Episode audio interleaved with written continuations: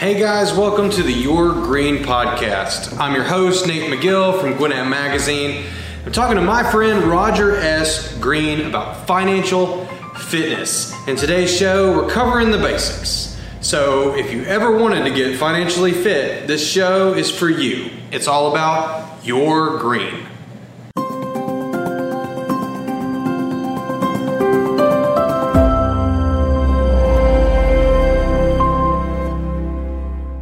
Hey guys, and welcome to the Your Green Podcast. We are talking financial fitness with Roger S. Green. Guys, today we want to get very practical. We want to talk a little bit about what are the financial basics that everybody needs to know. At the table, as always, Mr. Roger S. Green from Green Financial Resources, here to help us along our journey and our way. Today, we really just want to jump into the overview. What are the financial basics that we need to know? What are the things that everybody can benefit on? I feel like financial literacy is not something that we're necessarily taught in school. There's not classes on it growing up. And when we get out of college and we get into the workplace and we start getting that income and the taxes start coming out and it's time to save and build for a family, nobody's really speaking into our life and saying, okay, this is how you do it. This is the how-to. Hey, it's going to be better if you do this or that, which is why having a financial advisor is so important to your life. So for folks out there just listening, let's give them the basic overview. What are some of the basics? What are some of the things that will affect everybody's life? And why is this so important to sit down and actually educate ourselves on, Roger? Sure, absolutely. No doubt. I feel very strongly about financial literacy. We help support in the middle schools, financial literacy programs, and have for years, and even college level and continuing education level for adults and people approaching their retirement. It's a very important topic. You absolutely positively have to learn what you need to know. There's certain things that you don't need to know and you can delegate. Yeah, and right. That's important too. But I think one of the most important things is just understanding the task, you know, and understanding what your goals are. You know, you need to know the state of your flocks. You need to know who you are, what you have to work with, and the gravitas of the situation. There's nobody else that's going to take care of you when you're older. You know, nobody else should take care of you when you're older. You should be taking care of yourself with the blessings and the opportunities that you had when you were younger. And to have anything else take place isn't going to be a life well lived, isn't going to be being a good steward of what you've been given. You know, one of the most important things is that we do what we can along the way. Now, everybody's given different amounts and different opportunities, but everybody's got 100% of what they got. Yeah, you know, that's true. That's all what you got. I love that. You got 100% of what God gave you, and you should be responsible to that. And so that's so good. Yeah. And ultimately it's about recognizing that there'll be a day you can't work, whether that's a day when you're disabled or whether that's a day when you're, you know, old enough where, you know, maybe your skills have diminished, or maybe you got put out, or maybe you chose to go on and do something volunteer because you had the monies. Maybe you could take care of the grandkids or the great grandkids like my mom does. What a beautiful opportunity to give to the next generation by being financially sound enough to be able to do something without getting paid for it, something you love to do. That's true. Having that echo career that you could choose whatever it is you're passionate about, without regard to how much you need to make, because you've already satisfied the needs that you have for the remainder of your life. And that only comes through discipline. Right. So again, everybody has 100% of whatever they start with. And from a very young age, it should be absolutely a part of the discipline of what you do that, you know, you should give. You know, I believe you should give 10% to God. I think you should give another 10% to other people that have needs that are greater than your own. Sure. Almost everyone has been given skills and abilities and blessings that other people, some people don't have. And so I think it's your opportunity to really, you know, it's one of those things that you can't, number one, outgive God. And he's one thing he told us to test us in is giving, but you can't give until you have a surplus. And you can't. That's true. Yeah. And you don't know what a surplus is until you do some planning. Right. And so planning is absolutely a requirement to recognize how you can make certain that you're not giving away your seed corn and that you're going to have enough, but you can't do that without planning. Yeah. So again, you got to recognize that you might be disabled or die. So you have to take care of, you know, starting with the plans that you have at work. Maybe they offer something through your work, and maybe you're self-employed or you're getting started part-time and they don't have anything through work and you need to get something. So you need to just do the fire drill. You know, what happens if I am disabled? What would happen to my income? Who's going to take care of me? And if you start looking at the social safety network, it's not very good.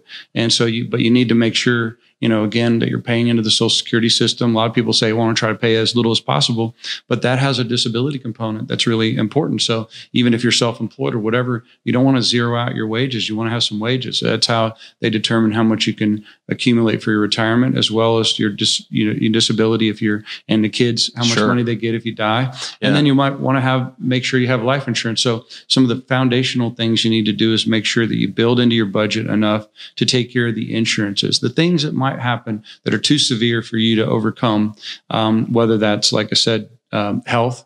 So health insurance is really important. Some young people think, hey, I'm, you know, impervious, I'm right. We're all invincible. I'm invincible and you're not. And so anything could happen. You need to be prepared. So those are the three main things: health insurance, disability insurance, and life insurance. So these are foundational start, and you need to get something, you know, right? And it may be just the cheapest thing you can get: the term insurance, get the basic coverage, and get disability insurance. And then from there, you need to start building reserves in case you have, Bible says there's a season for all things. You know, there's downs and ups, and in your personal life, that's going to happen to you. So you need to recognize that if you do have a down season, what are you going to do? And one of the cool things you can do is, you know, each year you have a limit on how much you can put in things. So you have a limit on how much you can get in matching in your, you know, if you are blessed with the match at your work. There's something called a saver's tax credit. A lot of people don't know this. A lot of financial people don't know this, but at certain levels of income below $22,000 as an individual, you get a 50% match on money you put in the 401k that you could get a match on. Oh, wow. And so you could put it in a Roth. You could put it in a traditional IRA, or you might even get a double match, because saver's tax credit is a credit. Credit's not tax deduction. It's money back.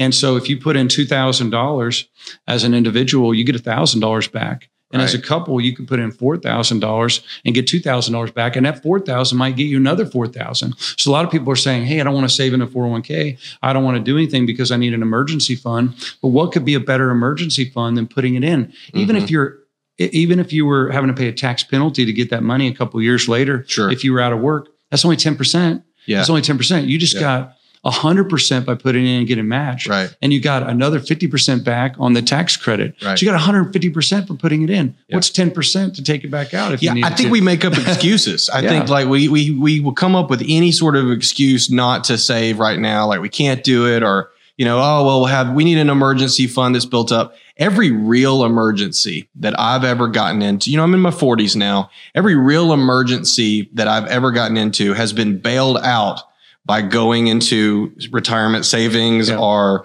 maybe with some bonds or something like that, and having to cash out, or a home or something like that. Always investing, always investments or savings that end up actually bailing you out. That emergency fund usually gets wiped out when the air conditioner goes out or something, you know, like if you even have one, and if you've even planned for it. I think the thing that is a good nugget for people to hold on to, and I know this is certainly true with my life, is that there is a difference between making a lot of money and being good with money. I think that if I was better with money, you know, when I had a little, I think it's better to be good with money when you're not making much than it is just to make a lot of money. I have a mentor, and he likes to say it this way. He's like, look, when I had a lot of money, I was broke. When I had a little money, I was broke. I was just broke all the time, because your expenses go up as your income goes up. Because of the way I think that our culture is just not really paying attention to their financial health, their financial fitness. Exactly. And so we like to look the part, maybe through credit cards, maybe through spending. It's a lot easier to look the part, look healthy, than it is to actually be healthy. And if you're doing half of the things you're talking about doing, with putting into retirement, getting the right kind of insurance plan, paying your future self that's not at a job and not working, you don't have a whole lot of extra to be out there tossing around buying the, you know, $90 steak dinners. That's what I found. Sure. Absolutely. Well, you know, you were talking about it even before we started the podcast about essentially the concept that you have to pay yourself first. You know, you have to have it as a discipline. So like I mentioned about giving, I feel like it's mandatory. It's one of those things that just needs to be a part of your 100%. Part of it is not for you. Part of it is for God. Part of it is for other people that don't make as much. But a part of it is for that older person you want to become that no one else is supposed to take care of. You are. Right. And whether there's somebody in their 30s that has a downturn or somebody in their 50s or 60s or 70s that can't work or doesn't choose to work anymore because they've been good enough with money, they don't have to. So one of the things that I believe in is making certain that you save 20% also. So again, you know, making an additional amount. And I think, you know, bottom line is that means you should basically live on about half of what you make at any given point. And, you know, this has been something that's helped me out so many times. You know, because what happened to me is that I would always live on what I made a few years before, and I anticipated and I tried and I struggled to continue to grow what I was able to do by helping more people. And, you know, the more, you know, people you help, the more you concentrate on your career, investing in what you're doing, your business. Those are things that can help you. You know, if you were a farmer, you'd want to get better, you know, irrigation, you want to get better seed, you want to add to your land, you'd want to do the things that helped you to become better. But you can't help the seasonality. That there'll be some freezes and there'll be some other things. But if you don't concentrate on growing your surplus, you know, you won't be able to have a surplus for the downturn. So you got to recognize that there'll always be downturns, you know, in your life. And if there's not, then you know what? My plan of taking advantage of Roth or 401k or 457 or whatever you have at work, or if you don't have it at work, you could do a Roth. And even if you have it at work, you could still do a Roth or a traditional IRA, take advantage of that saver's tax credit and have it in a Roth. Even if you don't have an emergency fund, that could be your emergency fund. You don't have to invest it yet. You could put it in the bank and do that. And then, you know, a few years down the road, when you realize, hey, I really didn't have an emergency that came up. I was prepared. I was doing what I needed to do. And I was flexible with what I felt like my lifestyle had to be so that I knew that I could, within the fluctuation of my income, I was able to deal with the fluctuation of my lifestyle to match that. And if you thrust and parry with the changes in your income over time, and you build only, you know, the necessary things, I think you'd be surprised at how you won't have to take steps back. You know, you might have to take a step back in how much of your net worth is any given point, but that's not really an important thing. That's not what you use to buy groceries. That's you know, you use money in the bank. And so that's liquidity is an important thing, but when you're first starting out, you should really think, hey, I only have $6,000 I can put in a Roth or an IRA, and I might get that saver's tax credit. I might have too much income, and hopefully you do, and you won't need that. But you can also save money outside of that, and you don't have to put it in the market yet. But when you're very, very first starting out, you might want to take that Roth, just put it in a savings account just to have your placeholder in a Roth, because that's tax-free growth for the rest of your life. A lot of people don't realize this, but you can take up to the principal of whatever you put in a Roth and take it out at any time for any reason without any taxes or penalties. So your emergency fund should be Roth first until you've just because it's going to grow. Because because when you're 30 years old and you're making more than enough money that you can't do a Roth, or maybe you're doing 6,000, but you're saving 18, maybe. You can't go back and do the Roth from 2022 when you were 22. That's true. You know, you can only do the Roth for 20, you know, at 40 years old, you can only do the Roth for 2022. That's and true. Maybe you have the room to do 2 or 3 by then, but you can only do one. But if you did one as part of your emergency fund build and you built it, then when you're ready and you don't need that anymore because you already have equity, you already have cash flow, and you have stability, well, then maybe you could take that money that you had in that Roth and put it in investments. Right. Now you use 2 or 3 years worth of your savings. You know, if you save 20%, you know, 2 or 3 years worth of savings turns out to be 6 months worth of money. And so now you're 6 months worth of income's in a Roth. And then when you get the ability to do it again, then you can do it again. And you can roll that $18,000 worth of Roth that you had as your emergency fund when you were 22 to 25. Now you can move that over to the market, and now you got 30, 40 years of growth tax free that you can have It's life plus 10 years. You've been doing this for 30 years helping people. 35. It's 35 years. Oh my gosh. Yeah. So, I mean, you've helped all different kinds of folks. You've seen all these different kinds of pictures. You have these different strategies that could work well at different income levels for different people. And so it's so important to have someone like you as a mentor in life to be our guide through our savings and investing and money. I feel like you've got to have people on your team. Yep. And that's even more important than the boat or the, or, know, whatever that thing is that you think is going to bring that happiness, the thing you're working towards. I love the idea that you said a few minutes ago about living off of half. Yeah. That is the scariest thing I've ever heard. Yeah.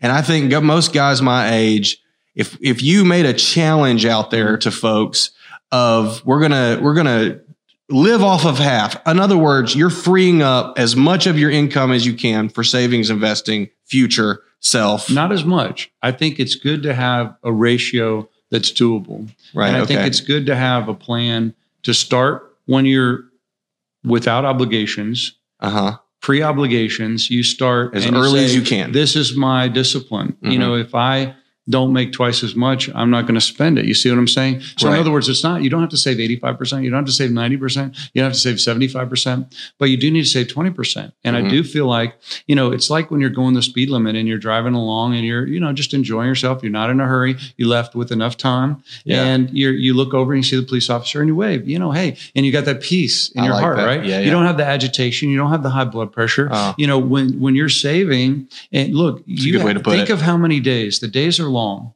but the years are short. I understand the years are short when you look back, but the days are long. And if you really want peace, you're going to be doing the things you should be doing. Look, you might say, hey, you know what? I'm going to grab this cheesecake and I'm going to eat it. And, you know, you might feel a momentary, you know, sugar rush, and you might feel good for that second, that instant gratification. But the rest of the day, you're going to be like, oh man, I blew my diet. Yeah. And this day is wasted. That's so true. And look, where is the peace? The peace is coming from not the piece of cheesecake. Right. The peace is coming from doing the right thing. Look, at all times, if you think about how to make the length of your life better, how to make, look, the present is what you have, and to make it the present that God wants to have for you, you do the things that you know you can do. Look, you can't control the earth-killing asteroid. You can't control, you know, what Russia does in this next whatever. No, you know, you can't control what's going to happen really. Even in the U.S. politics, you got your one vote, but there's, you know, 100 million other people as well that have a vote too. And so, but what can you do? You can run your financial life. You're responsible for that. You're in charge of that. And then if you shift, a very simple rule of thumb is if you know, you have confidence, you really believe that whatever money you're saving at that time, that you have already got your emergency fund, that you've already got your insurance that you need. And you know what? Now you need to start investing, not just saving, but you're going to start investing. And if you invested $100 a month, starting with nothing, and you put $100 a month in at, you know, 9% for 30 years, that's $183,000. Wow. So if you invested instead of saving at 4%, that's only $69,000. So even if you got 4%, which 4% in the bank is really kind of a challenge, but let's just say interest rates got high enough where you could get 4% in the bank. Would you want to get 4% in the bank? Would you be satisfied with that? No. Your long-term planting and your investing should be in that investment that has a longer-term history of doing better. So you should invest in portfolios and diversify in investing wherever you have that belief that money you're saving at that time is money that you're going to not need for at least 5 years. So if you have a rule of thumb, 5 years or less, I'm not sure if I'm going to need it. I think I'm going to need it. I'll probably need it. Then put that money in, you know, the bank and in savings. Mm-hmm. If something is going to be for more than 5 years, then say, okay, I need to divide and sort my money. And I need to put that money in the crops in the field. I need to invest that money. I need to have that money diversified. So invest in diversified stocks mostly, and possibly real estate as you get a little further along what you do and what you own. If any money that you have 5 or more years on, and any money you have 5 or less years on, you put in the bank. But just because you put in the bank doesn't mean you can't put in a Roth. You can put a Roth in the bank. You can put a Roth in a money market. You can put a Roth in, or You could put even your 401k if you just started with the company and you're getting the match. You know, a lot of companies have what they call safe harbor match. So if you have a small company, you might offer that. Well, safe harbor match is immediately vested. So a company might try to be keeping their match as small as possible and only doing 3 or 4%. Even if you do nothing, sometimes you get 3. If you do, 5%, then they have to match it with 4%. It's dollar for dollar on the first 3 and then 50 cents on the dollar on the next 2. So that's 4 out of 5. And so if they're doing that, then they can put in whatever they want to as an owner. And it doesn't matter whether you contribute or not if they're doing that. So a lot of owners of small businesses do that so that they can do what they want to do, whether you do it or not. But if you take advantage of that, you're immediately vested in that money. And so if you put in 5, you get 4. I mean, come on, that's, that's 80% extra. Wow. And then on top of that, you get the tax deduction. Mm-hmm. And even if you're only in, like we talked about, if you made more than $40,000 as an individual, with your $12,000 deduction, that could be, in, let's say, $55,000 as an individual, single, mm-hmm. or as a couple, it'd be like around $105,000, $106,000 because your standard deduction is like $24,000 and $81,000 is where you break into the $22,000. But if you're a couple making $55,000 or so a year, a piece, or a single individual making $55,000, then you're already in the 22% bracket in Georgia and another 6% state. So you're at 28%. So think about this. If you put it in and both of you were working, or you were working as a single individual and you put it in, you saved 28%. And then not only that didn't count the match. And so you maybe get 80% match or 100% match, maybe you get a saver's tax credit or whatever. But if you're on the lower bracket, but what if you did that and you were both working, or you were working and then all of a sudden you were out of work for a little bit? And if you're out of work for a little bit, now it's a 10% penalty to get that money back out, but you saved 28%. Right.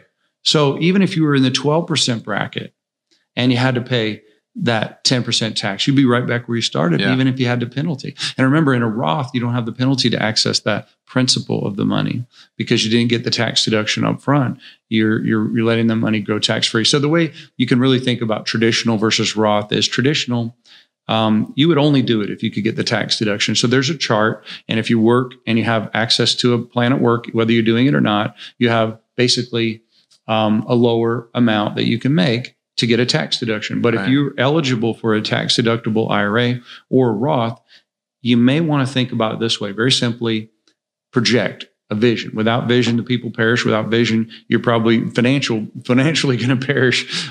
So you need to have a vision and cash your vision out. Hey, down the road, am I going to inherit any money? Am I going to be a good saver? Am I going to stick to my disciplines? Am I going to be a disciplined investor? Am I going to have more money? Does my future look bright? And you know what? I don't care whether you're, in a trade, and you're making money and you don't go to college. You could be, I've seen incredibly wealthy people in air conditioning and lighting. Mm-hmm. I'm just thinking of the things that I'm looking around to look at that's true. Fire protection engineering, in flooring, and, you name it, just the things tangibly I'm looking around, or auto mechanic, I'm looking out the window. You can be incredible. I know a lot of business people that have auto repair shops or whatever, and they're making, great money. What do you do? It's like anything else. You do what you know you can do. You do the thing, you follow the rules. We all know what to eat. We all know that we need to exercise or walk. Well, it's what you said about things. Delayed gratification too. I think that if I look back, so I'm in my mid 40s. I'm taking all of the stuff that you're saying right now, and I'm super glad that it's a podcast. Folks, you can go back, you can listen to this over and over and over again. You can share it with your friends, your family.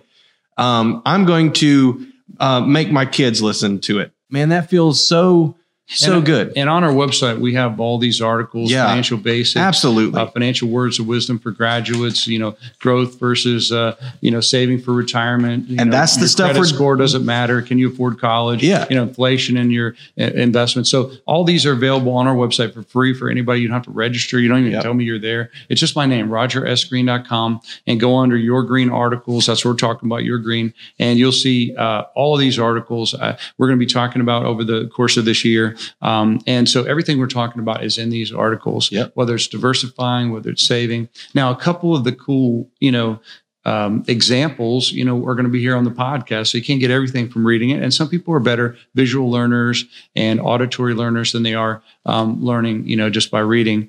But I'll tell you this, the most important thing is learn it, get it, and know it and do it. You know, ultimately, you know, I think it's just about putting one foot in front of the other in the right direction. And it feels so good. So you don't have to be doing everything, every single thing right, but you have to be on a path of incremental, you know, progress towards doing everything right. We all have a goal of doing everything right all the time. Now, we're not going to do everything right all the time. We're going to have setbacks. But you know what? The key is to know what to do and to be on a goal of saying, I want to get to that point where I'm doing everything right. Look, I know the markets go up, the markets go down. Your personal situation goes up, your personal situation goes down. You have health issues, you have family issues. Everybody has challenges. But fiscally, you don't have to have a challenge. You don't have to have fiscal challenges. Right. You can prevent the vast majority of all fiscal challenges by understanding you have 100% and that from the very start, you need to give and test God in giving and see if your cup doesn't overflow. I'm telling you, do it. Yeah. Number two, you know, Mother Teresa said it best. You can never be depressed when you're helping somebody that has greater needs than your own. So no matter what it is that you don't have, that you want to have, giving up something of value for something of greater value is sacrifice. And sacrifice is no greater showing of love for your fellow man than to sacrifice something for them. So whatever it is, you know, think about the sacrifice you're going to make for the future family that you have, the future kids you're going to have, the future grandkids you're going to have. That sacrifice is something of value. It helps create character in you that helps you to make it through those tough times when you have setbacks and say, you know what, I've been through setbacks before. I'm going to be able to make it because I know what to do in response to that. And I'm going to, you know, like I said, thrust and parry my budget with what surpluses that I have. Look, I'm not all about no fun. I'm not all about not spending or having fun. I believe excess in moderation, but it should come back to that percentage. So for instance, if you get a raise, save half your raise, spend half your raise, enjoy yourself. It's not that you have to save all you can. You don't. You save until you hit a ratio that is sustainable for you. And so there's maximums you can put in your Roth, 6,000 if you're under 50, 7,000 if you're over, and then it might increment for inflation over time, but that's what it is right now. In your 401k, it's 20,500 if you're under 50. If you're over 50, you can add a 6,500 extra, and you can do Roth or there's no income limit on Roth in a 401k. Even though you might be precluded from doing an IRA on the side, you're not precluded from doing it, and you can save up to 100% of what you make in your 401k at work.